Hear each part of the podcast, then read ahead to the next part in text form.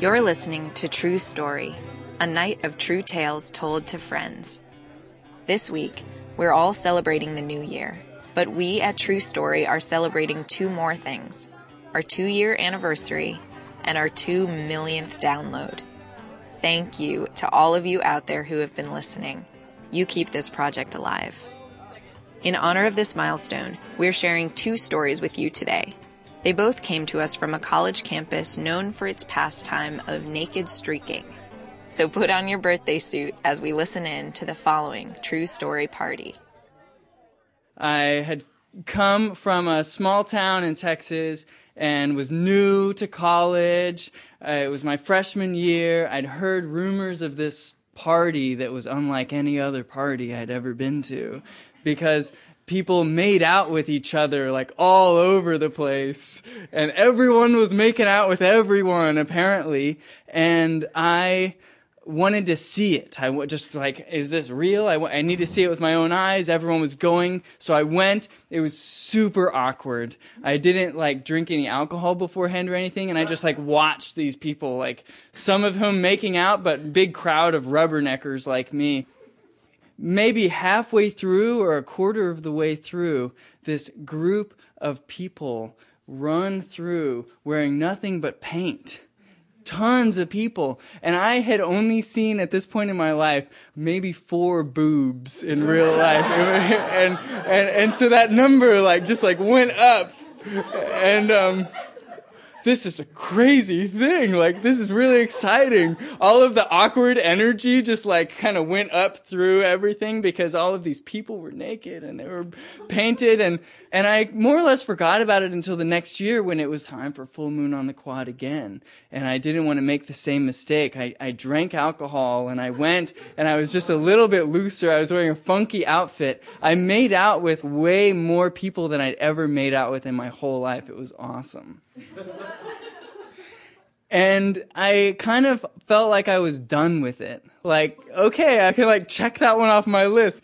Super weird makeout party, done, alright.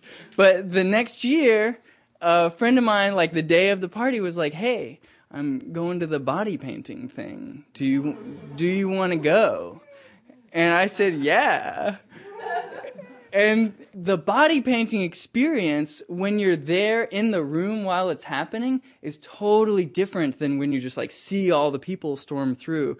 Because when you're there, you get to like really feel the transformation of people from like clothed people to partially naked or fully naked people to being like works of art. Everyone takes on a different form and you really appreciate the body in a new way. I remember like this one friend of mine, Ben, had like total blue, like this rich blue body with chakra rings going across his chest and I was all yellow. I covered myself with yellow with these black stripes. And before we went to the quad, a friend of ours whose name starts with a D stood on a uh, picnic table, totally naked, like totally covered with red, this tall man, and said, Everyone, repeat after me.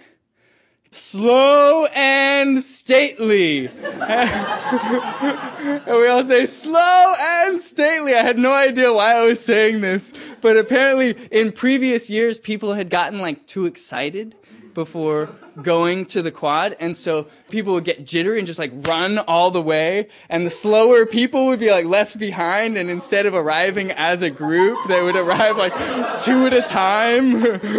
and so we all like, we are able to saunter down. And I remember in front of me, there were two pairs of buns with the words, don't panic on, on the two and we arrived and it was full moon on the quad and it was great because I was now the, the thing that was like making other people excited and, and like kind of making their world a little weirder and more interesting. And I still made out with a couple of people, but it wasn't the same thing. It wasn't a makeout party. It was like I was there to like shake things up and when I look back on it, even though I had like done it, right? I was like done with the party. I had made out with people or whatever. It was really an incredible experience to be able to like transcend the party, create the party or make it more interesting return to this thing that I had already felt pretty complete about and like contribute to that thing in a in a real and interesting way. That story came to us from San Francisco at an event where the theme was We're Not in Kansas Anymore. Coming up next, story number two comes from the same college campus, but a different occasion when students bare it all. I had grown up being naked a lot.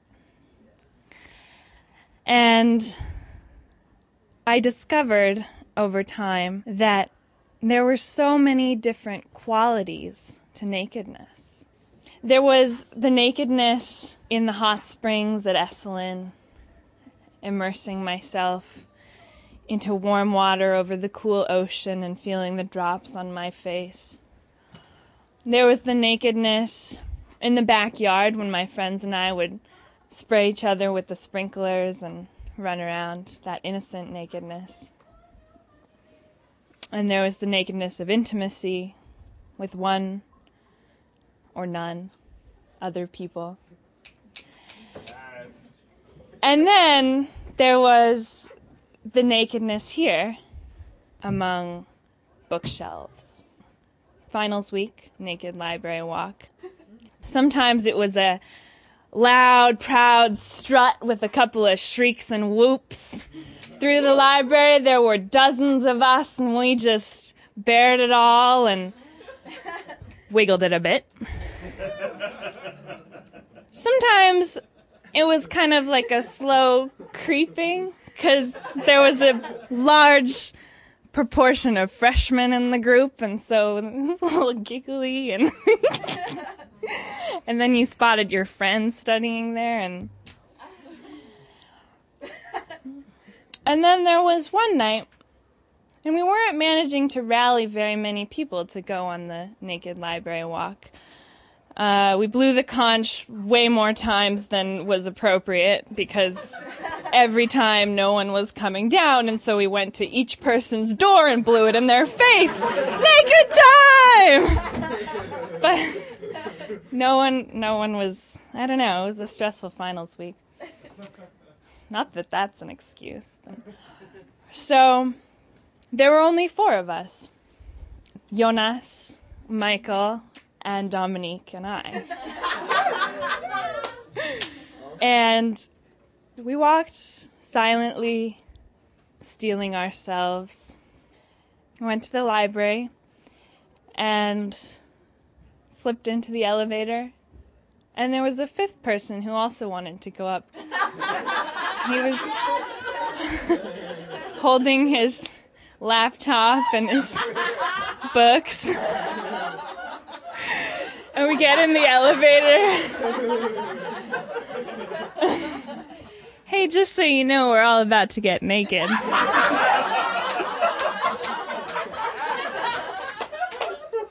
Do you want to join us? Yeah!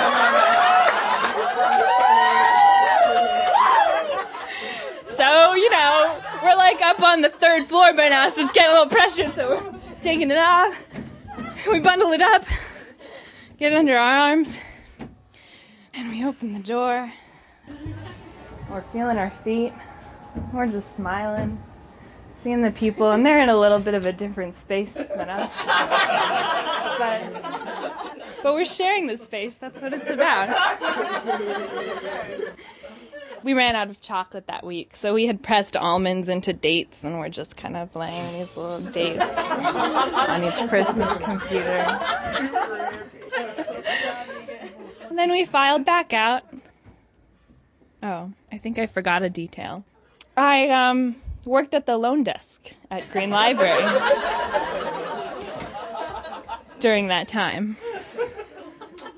So we take the back stairwell back down we're heading um, towards the, well, towards the loan desk. and and I'm kind of turning the corner, and there's my boss. A middle aged man, very nice man, three children, good wife. Um, little, little conservative, always well dressed, well dressed, and I am there quite well undressed. what happens next is what uh, Alana, who is a medical student, has told me might be called stress based incontinence.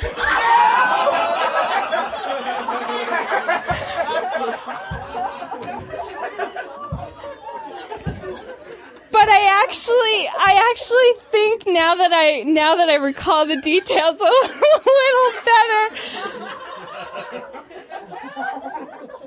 that it was laughter based incontinence. a library is a really sacred place. And I would never, ever pee on a library floor.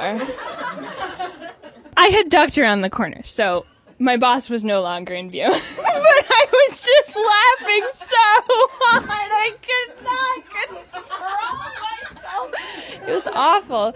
And all I had were this bundle of clothes, right? So I wasn't about to pee on the library floor.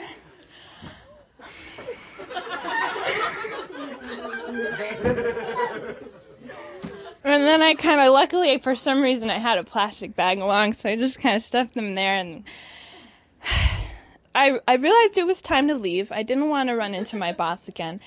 And we ran out through the turnstiles, and we left, and we all reunited on the quad. And I was still naked, and I, of course, was not going to reveal what had happened to me. So I was like, guys, like, it's such a beautiful night like, why would we put our clothes on right now?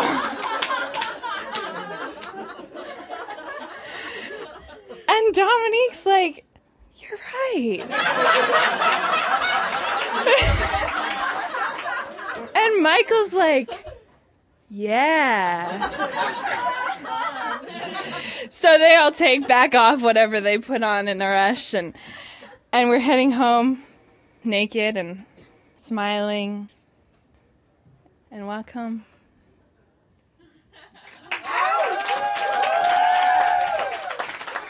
You've been listening to True Story.